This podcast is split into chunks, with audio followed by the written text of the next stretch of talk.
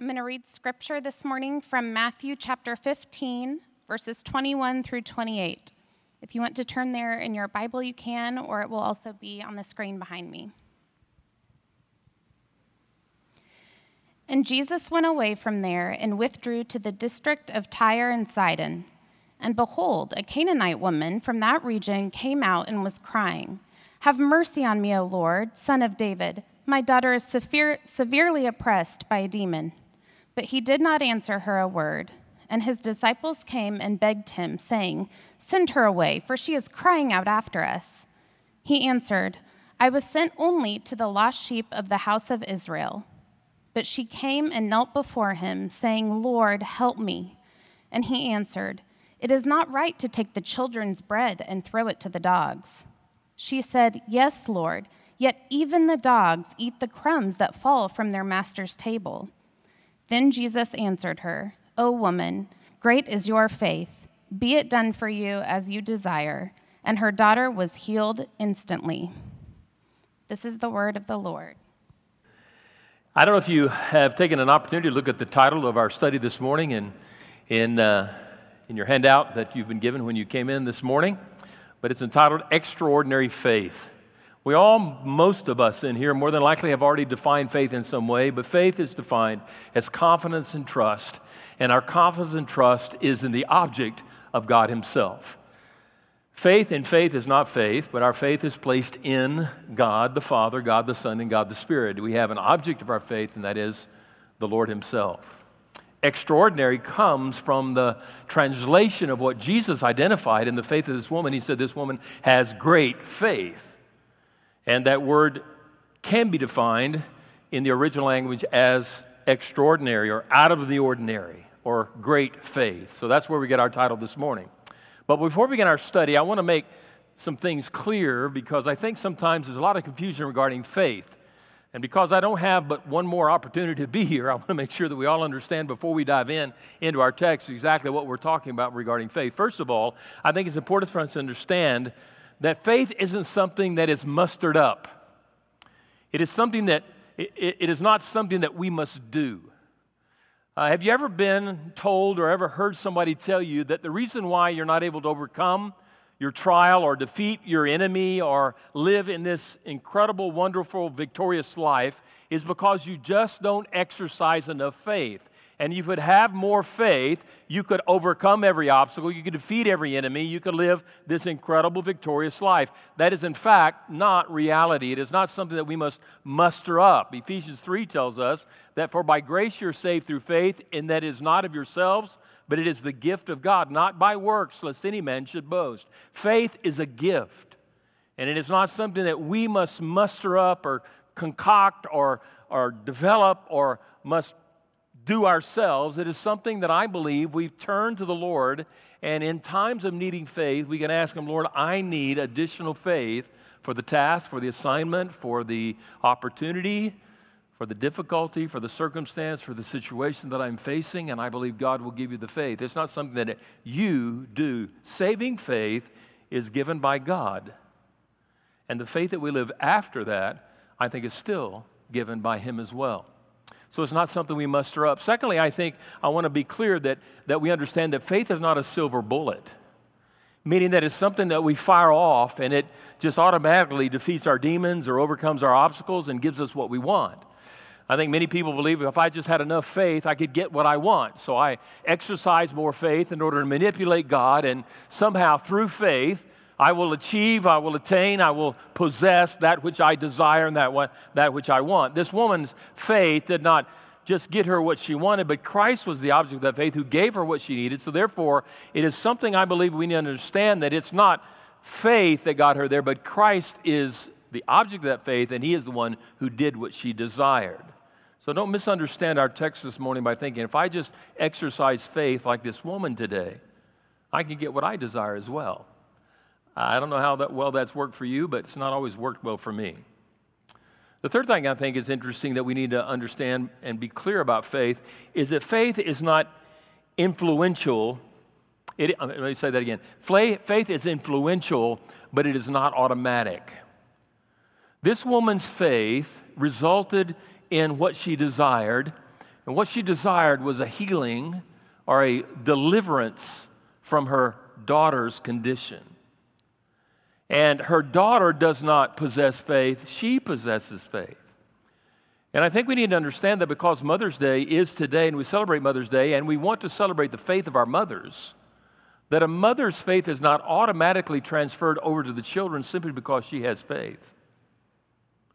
I think it's important for us to be under, uh, cognitive of the reality that we can live out and must live out our faith faithfully unto the Lord in the presence of our children so they can see faith lived out in our lives and as we deal with our children, our grandchildren.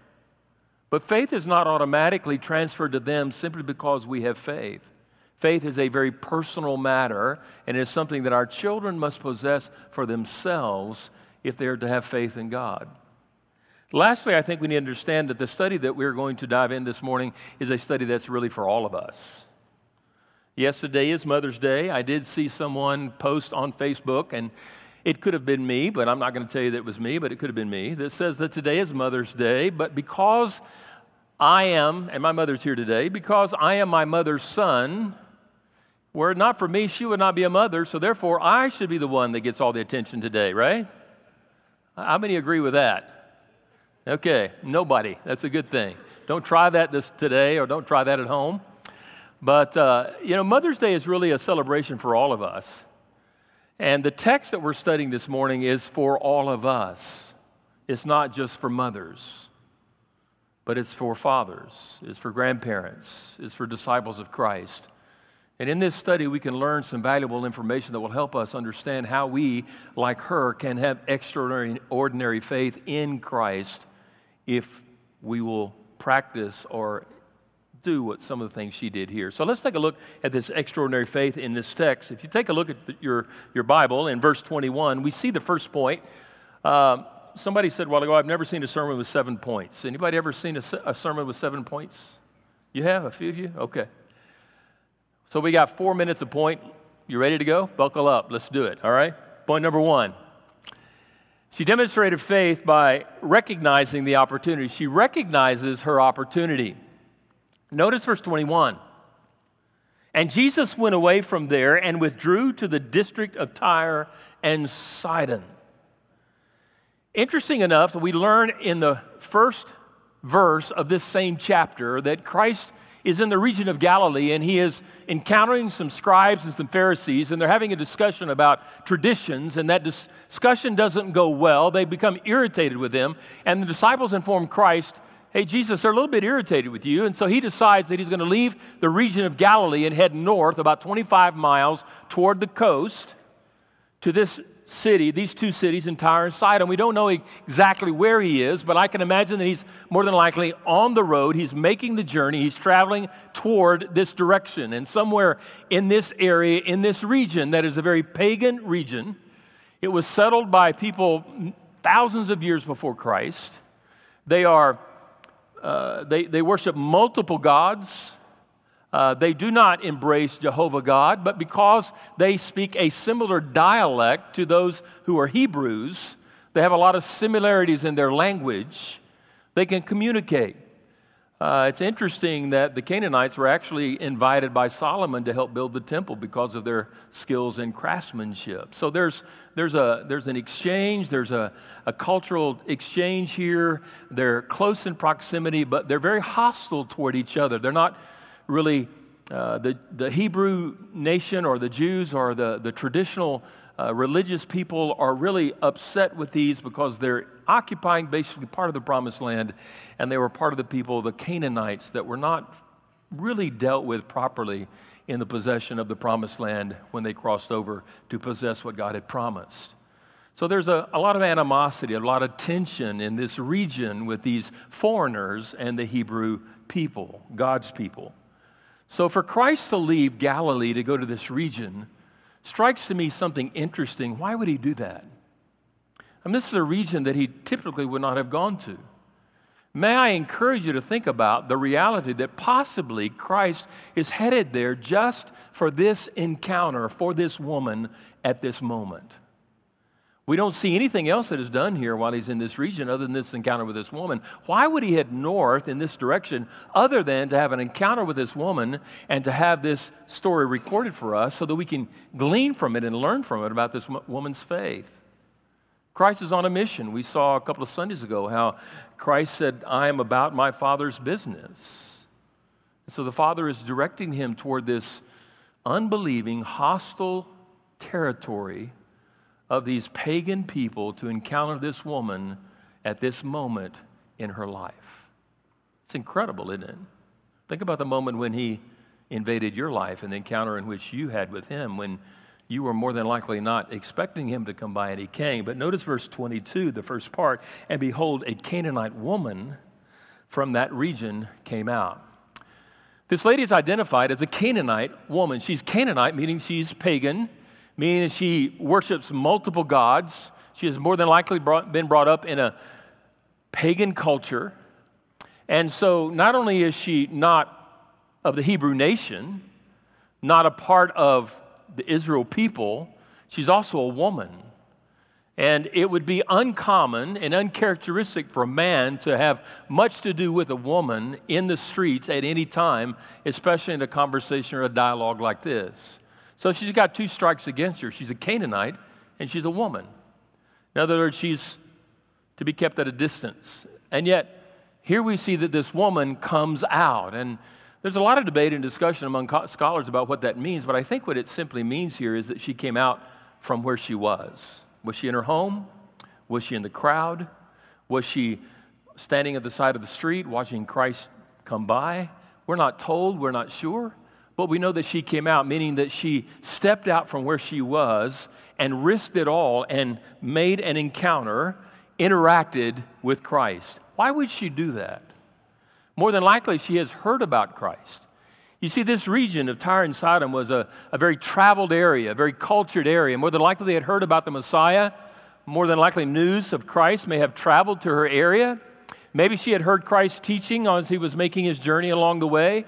Maybe someone had told her about the Messiah and that many believed in Israel that he had come and she had heard about this Jesus. But never the, as a matter of fact, she understands that Christ is someone that she needs to approach and to introduce herself to and to lay at his feet her request, her dilemma that she cannot solve, her circumstance that is beyond her control.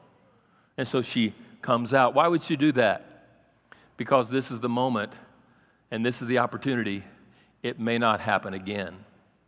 There may never be a time, there may never be a moment when Christ will be in her region and she'll have this opportunity. You know, I think faith has to understand and must recognize when the moment of opportunity is there. It needs to know when to strike. It needs to know when to step out. It needs to know when to take action. And it, it, it, this is not a time to delay. It's not a time for, for reconsideration. It's not a time to you know, think about it any longer because this is the moment that if this woman doesn't seize this opportunity, it will not be there again. And I think faith needs to be discerning in regard to the reality that this is the moment in which I need to step out, step forward, and take action. Because we're told that as soon as this encounter happens with this woman, in just the next verse, that he goes back to Galilee. So he makes the journey up here, encounters this woman, and turns around and goes back. So this is the moment for her opportunity. That's what faith does. It recognizes, I think, the opportunity. Secondly, she reveals authenticity. Take a look at the text in her authentic faith as she reveals it to it to, to the Lord. Uh, she is convicted that Christ is who he claims to be. She is committed to what he can do for her, and she confesses what she believes in the second part of verse 22 and was crying, Have mercy on me, O Lord, son of David. Not only does she step out and identify herself, and this is something very uncharacteristic, she's not only a woman, but she's a Canaanite. She's not a part of the Hebrew nation, not a part of, of, of, of Israel, and this Messiah did not come for her, so she's stepping out, but notice she is crying. This word crying is not just a, a word in which she is sobbing, but it's a word that defines what she is doing. She is crying with a very loud voice. She's crying out. She wants to be heard. She is not going to be ignored. She is continually, constantly crying out what we are about to read. She doesn't stop. She doesn't, I'm not sure, probably even take much of a breath. What does she cry out? Have mercy on me, O, da- o Lord, son of David. My daughter's severely oppressed by a demon. Again, have mercy on me, O Lord, son of David. My daughter severely oppressed by a demon. Again, have mercy on me, O Lord, son of David. My daughter severely oppressed by a demon. And she keeps on and on and on. It is continuous. She doesn't stop. She is crying out for the Lord's attention to hear what she has to say and to attend to her need. She's crying out. What is she crying out? Have mercy. She's asking for mercy. Notice, have mercy on me. What is mercy? Mercy is what we do not get. It is the Lord giving his mercy toward us, not treating us as we deserve to be treated. She is not only a woman, but she is an infidel. She is a pagan. She's not part of the Hebrew people. And she's saying, Lord, have mercy. Do not treat me as I deserve to be treated. Aren't you glad the Lord doesn't treat you as you deserve to be treated? Turn to the person next to you and say, He's talking about you, He's not talking about me. No. Look him back in the eye and say, He's talking about you too. He's talking about all of us, isn't it? He's, she's saying, Have mercy on, notice, me. The issue is not herself, but it's her daughter. Why would it be her that she's asking the Lord to have mercy on? Because what mother doesn't suffer when her children are suffering? She's in pain, she's in agony, she's suffering because her child is suffering. She says, Have mercy on me. Notice she identifies him as, O Lord. While that is a sign of respect, she identifies him as someone of respect and someone of authority but she identifies him as someone who is sovereign, someone who has power, someone who could help her. He is the Lord of her circumstance. He is the master. He is the one who has the authority and the power to help resolve her circumstance and end her situation. Have mercy on me, O Lord. And she identifies him as son of David. That is a term that we know that is often referenced for the Messiah, the promised one, the Christ who came to save his people from their sin against God.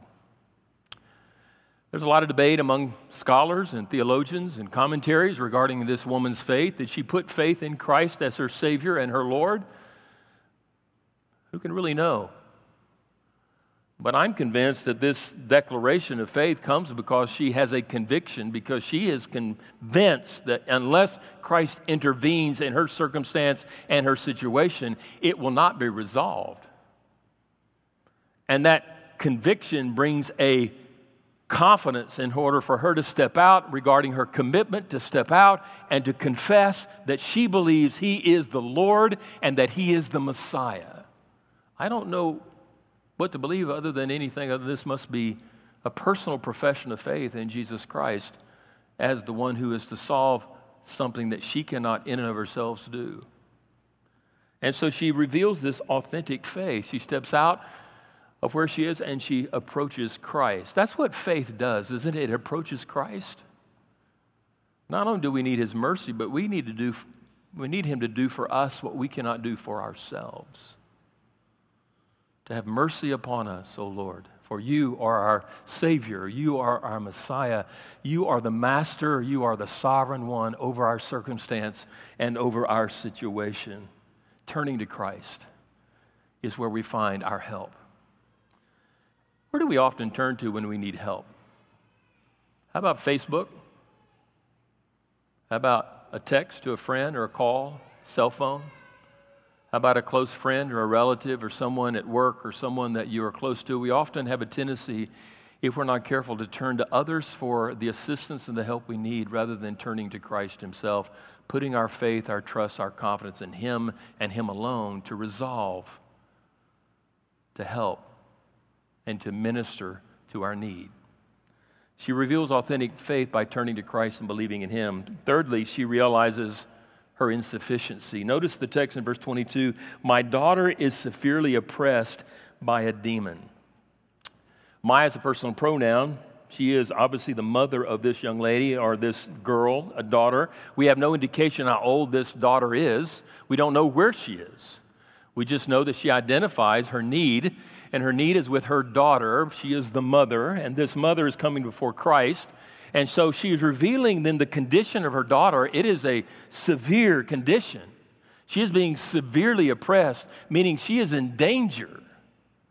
It's of the essence, it's important because her life is at risk. It is, she is being severely noticed oppressed by a demon. The cause of her conflict and the cause of her condition is demonic, it is spiritual warfare. It is something that is caused by a supernatural power in which he is oppressing and suppressing this dangerous, difficult, maybe life threatening condition on her daughter. And it's a spiritual battle that she's in. And in this spiritual battle, she's found no one to help her. I mean, here's a pagan woman who, more than likely, and I don't imagine Jesus was not the last one she turned to.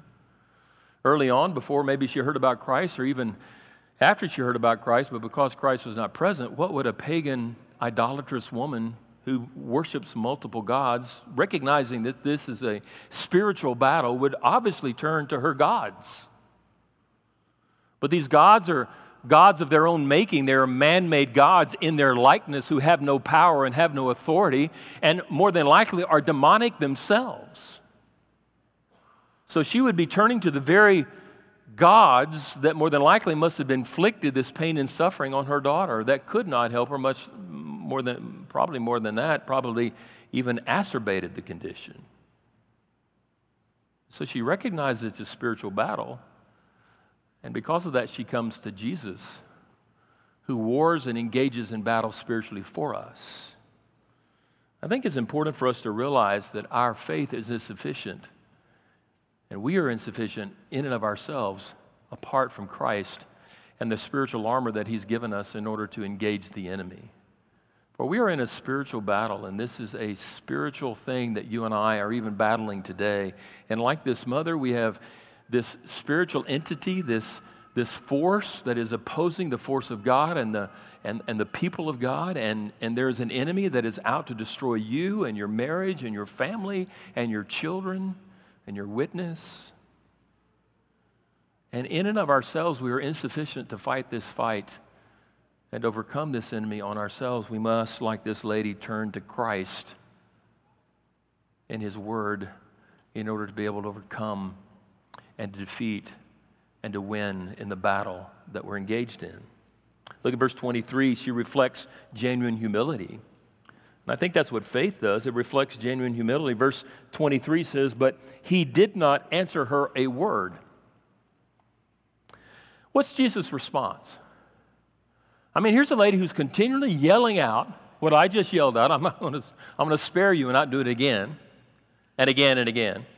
She's constantly, continually shouting this out, demanding that Christ not only hear her, but attend to her need. And it says, and he, but that's a conjunction linking what she just said. He, Christ, did not answer her a word. Not even one word. He doesn't answer her. Maybe he saw her, he might have acknowledged her, but he does not answer her. You ever felt like that with God before? Hey, God. Hey, Lord. And over and over and over and over and over again, you're pleading for His assistance, for His help, for His relief, and for release from what you're going through. And you, it, it seems as if almost God is not hearing you. And you wonder if He's gone deaf. He's not paying attention. And yet He is. But He doesn't answer her a single word. He's aware of her presence, I think. But it's not time for him to do that. Why is he delaying? Because in your life and in my life and our life together, delays are always intentional and purposeful. God delays in a response for our benefit. I know it may seem harsh to understand that reality, but there are times when I think God delays in answering and responding and coming to our aid simply because we're not ready for the response. Or we're not where we need to be in order for Him to give the response. He's got some things He wants to take us through before we get there. And that's what He does to this woman because notice in the text, He said, But He did not answer her a word. Notice, and His disciples came and begged Him. They begged Him. They suggested and they begged and they pleaded with him, saying, Send her away, for she is crying out after us. Hey, Christ, send her away. She's an annoyance. She's driving me nuts. She's constantly yelling out and begging for help, and, and I'm annoyed by that. Have you ever been annoyed by someone else? Sure, you have. Wish that maybe they went away? Or you could turn them off? Some of you are looking at each other smiling, and I'm not sure why you're doing that. And they, they're, they're, they're done. But did you notice something interesting? I saw that early this morning when I was kind of reviewing my notes. It says, Send her away, but she is crying out, notice, for us. Was she crying out for them? They're delusional. They think the woman is crying out for them. She's not interested in the disciples, she's interested in Christ and Christ alone.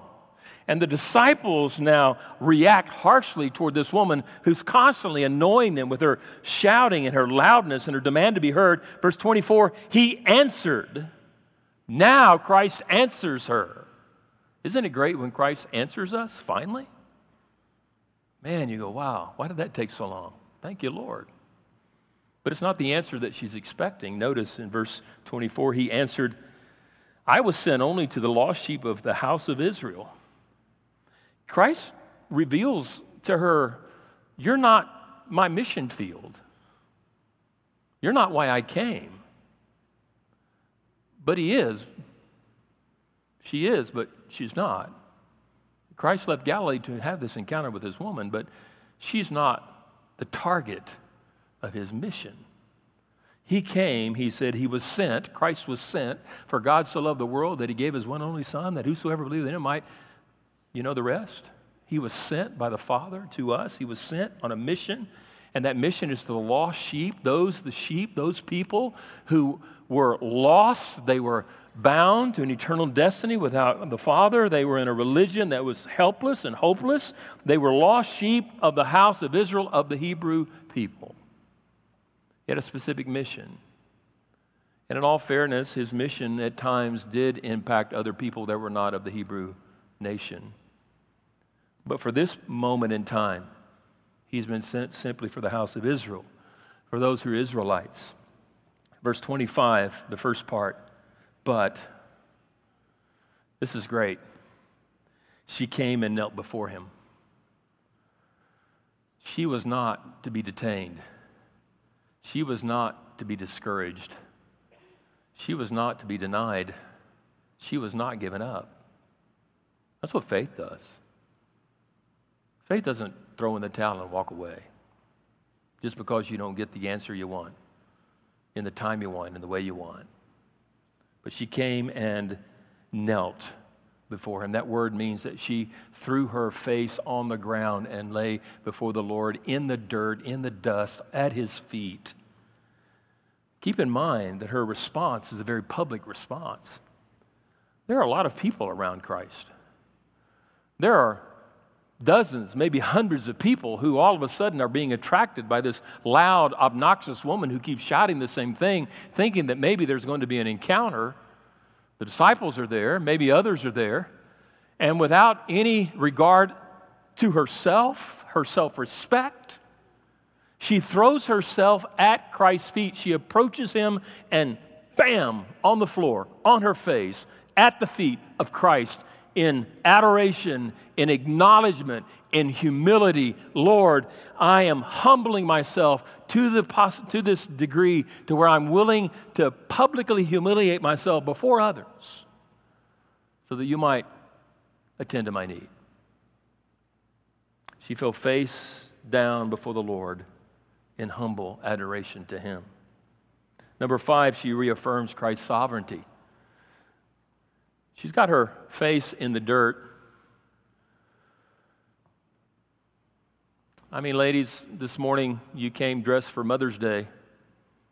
You did everything you could to take, and if you're a mother of young children, I remember one time I was, I stood up preaching, and, and when our kids were small, and I was standing up here preaching, you know, like this. I looked down, and I didn't realize I had gook all over my legs where the kids had grabbed my legs. You know, has that ever happened to you? Well, you realize if you got small kids, all of a sudden there's stuff on you you didn't realize was there. And none of us wants to walk around like that, and I was at the pulpit preaching like that. This woman doesn't care about her, her apparel or her, her uh, cleanliness or germs or dirt. And while she's laying on her face before the Lord, she says, This word saying here is a different word than before. She's no longer crying out to be heard. She is at the feet of Christ and she is simply using words. It's a different address now. Before she was shouting, now she's just saying. Why? She's in the close proximity to Christ. There's no need to shout because the Christ, Christ is there. And she says, notice, Lord, help me. This is the second time she calls him Lord. Matter of fact, she calls him Lord three times. Not just out of respect, because she believes he is the sovereign one who has authority, that he is able to do what she needs done. She says, Lord, help. That is, assist me, minister to me, serve me, help me. Again, that's a personal pronoun we're seeing. Lord, help me. She reaffirms the sovereignty of Christ. I think on this journey of faith, there are many times in your life and my life, we just simply need to reaffirm God's sovereignty. God, I'm not the one in the, behind the wheel. I'm not the one in control. You are Lord. You have, you have not abdicated your throne. You're still reigning and ruling in heaven. You are still sovereign. You are still God. No one can thwart your pur- purposes. You have plans and you have things that you are orchestrating and doing. And in the midst of this, I finally get an answer from you, and it's not the one I expected, anticipated, or hoped that you would give me. And so I'm simply just going to reaffirm the fact that, okay, Lord, I know you're sovereign in spite of my disappointment in the answer that you gave me. Six, notice she relies upon God's mercy. Notice verse 26 says, and he answered. This is the second response that he gives to her, and this time he's going to tell her his priority. Again, he's going to remind her, This is my priority. First, it was his mission. Now, this is my priority. And what is my priority? Notice he says, and this may seem harsh, but it's not really. It's just a reminder again of what his mission is and what his priority is. That it's not right to take the children's bread and throw it to the dogs. Who of you would feed your dogs and not your children? The word dogs here is a household pet. It's a, an animal that more than likely lives in the home, that is dear to the master, that the master loves. My mother's here today, and I'm going to say this because she's here. She had a dog named Cinnabon. Cinnabon was a mutt, and you could use it for a mop if you wanted to. It had scraggly hair, ugly dog. She treated that dog better than she did us. And I can't tell you how many times she would sneak food from the table, no matter where we were, in a restaurant, anywhere, and put it in her purse to take it to the dumb dog. And we joked about the fact that she, the dog, better not, not outlive my parents because we were not taking care of the dog this way. What parent would feed their animal, their pet, their dog that they love over their children? No parent in his rightful mind would do that. Jesus is saying the same thing. What I am offering, I am offering to the children of Israel. To take away from them to give it to you, that's, that's not the right thing to do. That's not the priority for which I came. I've already told you what my mission is. But notice verse 27. Notice her discernment and her insight. She said, Yes, Lord. She's in agreement with him. She doesn't say, That's not fair, that's not right, I disagree with you. She affirms what Christ says. She says, Yes, Lord, I accept your explanation. I, I affirm what you are saying. I approve of it. You're right. I know the scriptures, and that's exactly the right thing to do. Yet, don't pass over that word. Yet, however, even the dogs, the pet animals, eat the crumbs that fall from their master's table. I remember when Caden, who's 17 last Friday, and Matt, who many of you know, they bought, bought a dog. And uh, the dog's best friend was Caden when he was about eight months old. And you know why the dog's best friend was Caden at eight months old? Always hung around the table where Caden was eating. Why is that?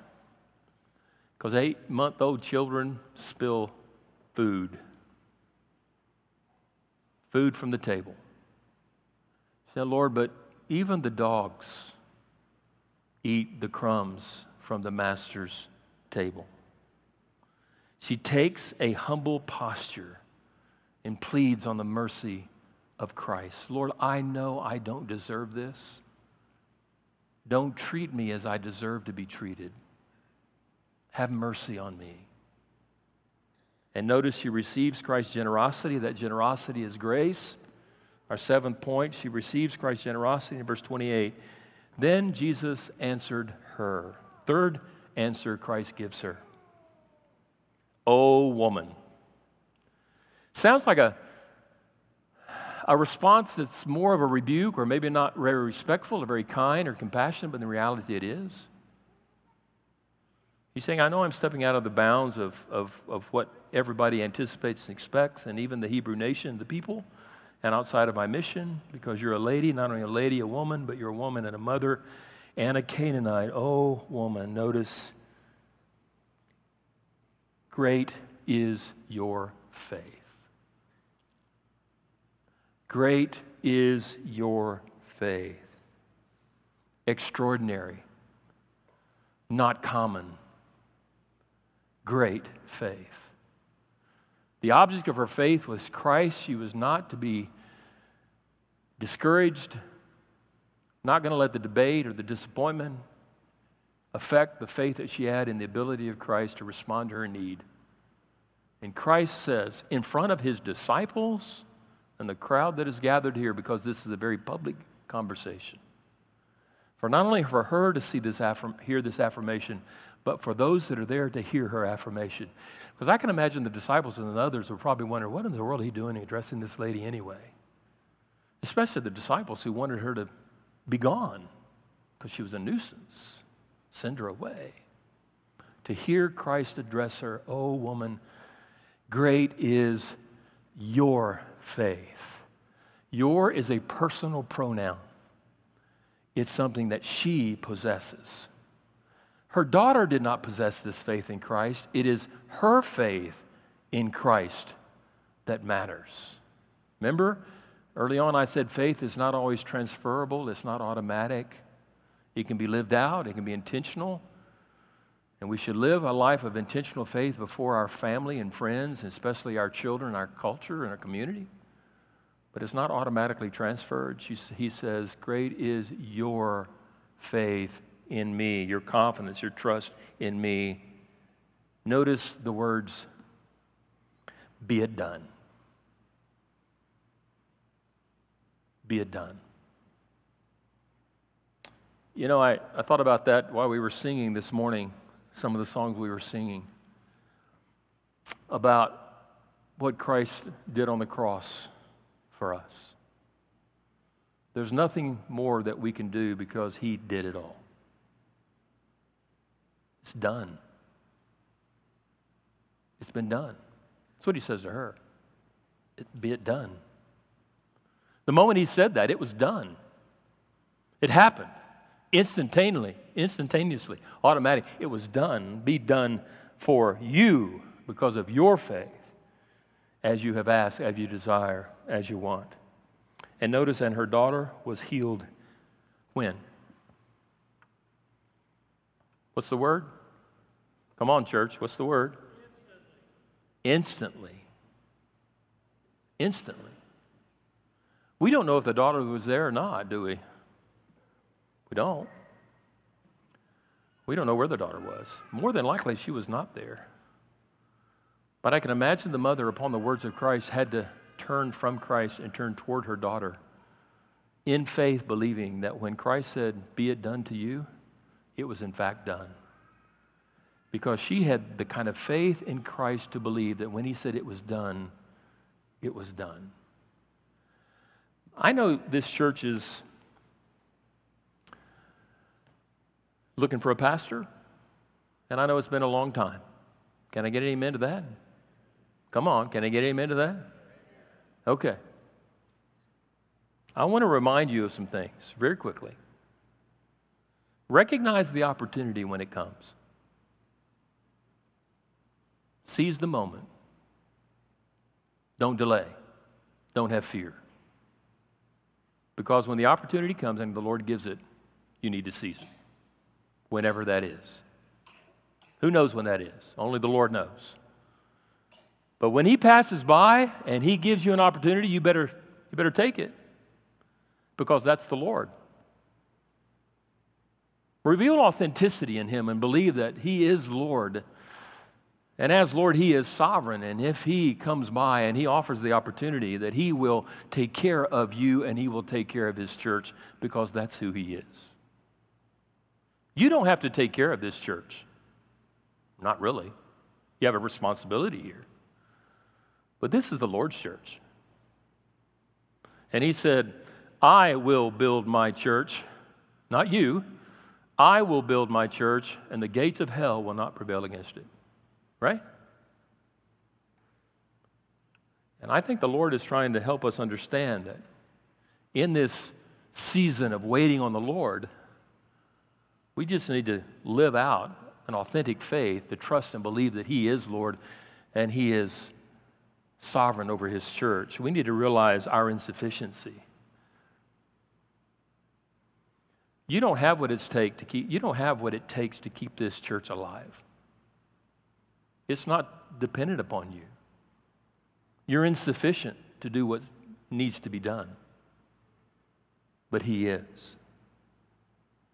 Reflect on reflect humility in this moment and bow in the presence of the King of Kings and the Lord of Lords and recognize that He is on His throne and humble yourself in admitting your insufficiency and acknowledging His sufficiency and say, Lord, without you, it will not be done. Reaffirm Christ's sovereignty over your life and over His church. Rely upon His mercy. Because there will be moments when you may not do it exactly right all the time. Turn to the person next to you and say, He's talking about you, He's not talking about me. You're not always going to do it right all the time. Why is that? You're human. Not exciting, but reality. And we all need mercy. Not only do we need to receive it from the Lord, but we need to extend it to each other. And then lastly, receive the grace and the generosity of the Lord and watch Him do what you could not, could not and cannot do on your own without Him because His grace is always more than sufficient in our time of need. For it were not for grace, you and I would not be here at all. For by grace you are saved through faith. And that is not of yourselves, but it's a gift of God, not by works, lest any man or woman shall boast. Father, thank you for the joy and the opportunity we have today to be challenged with this message, and I pray that you would help us not only comprehend the truths that are here, Lord, but help us live them out. God, in our own strength, in our own know how, in our own experience, no matter how discerning we may be or how talented we may think we are, or what gifts we may possess, we cannot, in and of ourselves, protect, build, or guard your bride. Christ Redeemer Church is yours. You have brought her here, you have sustained her through these years, and you have a bright future for her for years to come. And I pray that those that belong to this family of faith would be a people of faith as they put you, the object of their faith, their trust, their confidence, and their hope. May it be more than just words that we sing or prayers that we prayed, but lives that we live out, exemplary lives, as this mother did, so that we might experience and enjoy the grace and the mercy, the love and the compassion, and the generosity that comes for those who put their faith, their trust, and their confidence in you. Thank you for this time, for this moment. Be, Lord, as we now open up the elements and remind ourselves that it's because of your mercy and your grace that we're even here today, that we breathe the air that we breathe, that we know the life that we live through faith in Christ, our Savior and Lord. In Jesus' name we pray. Amen.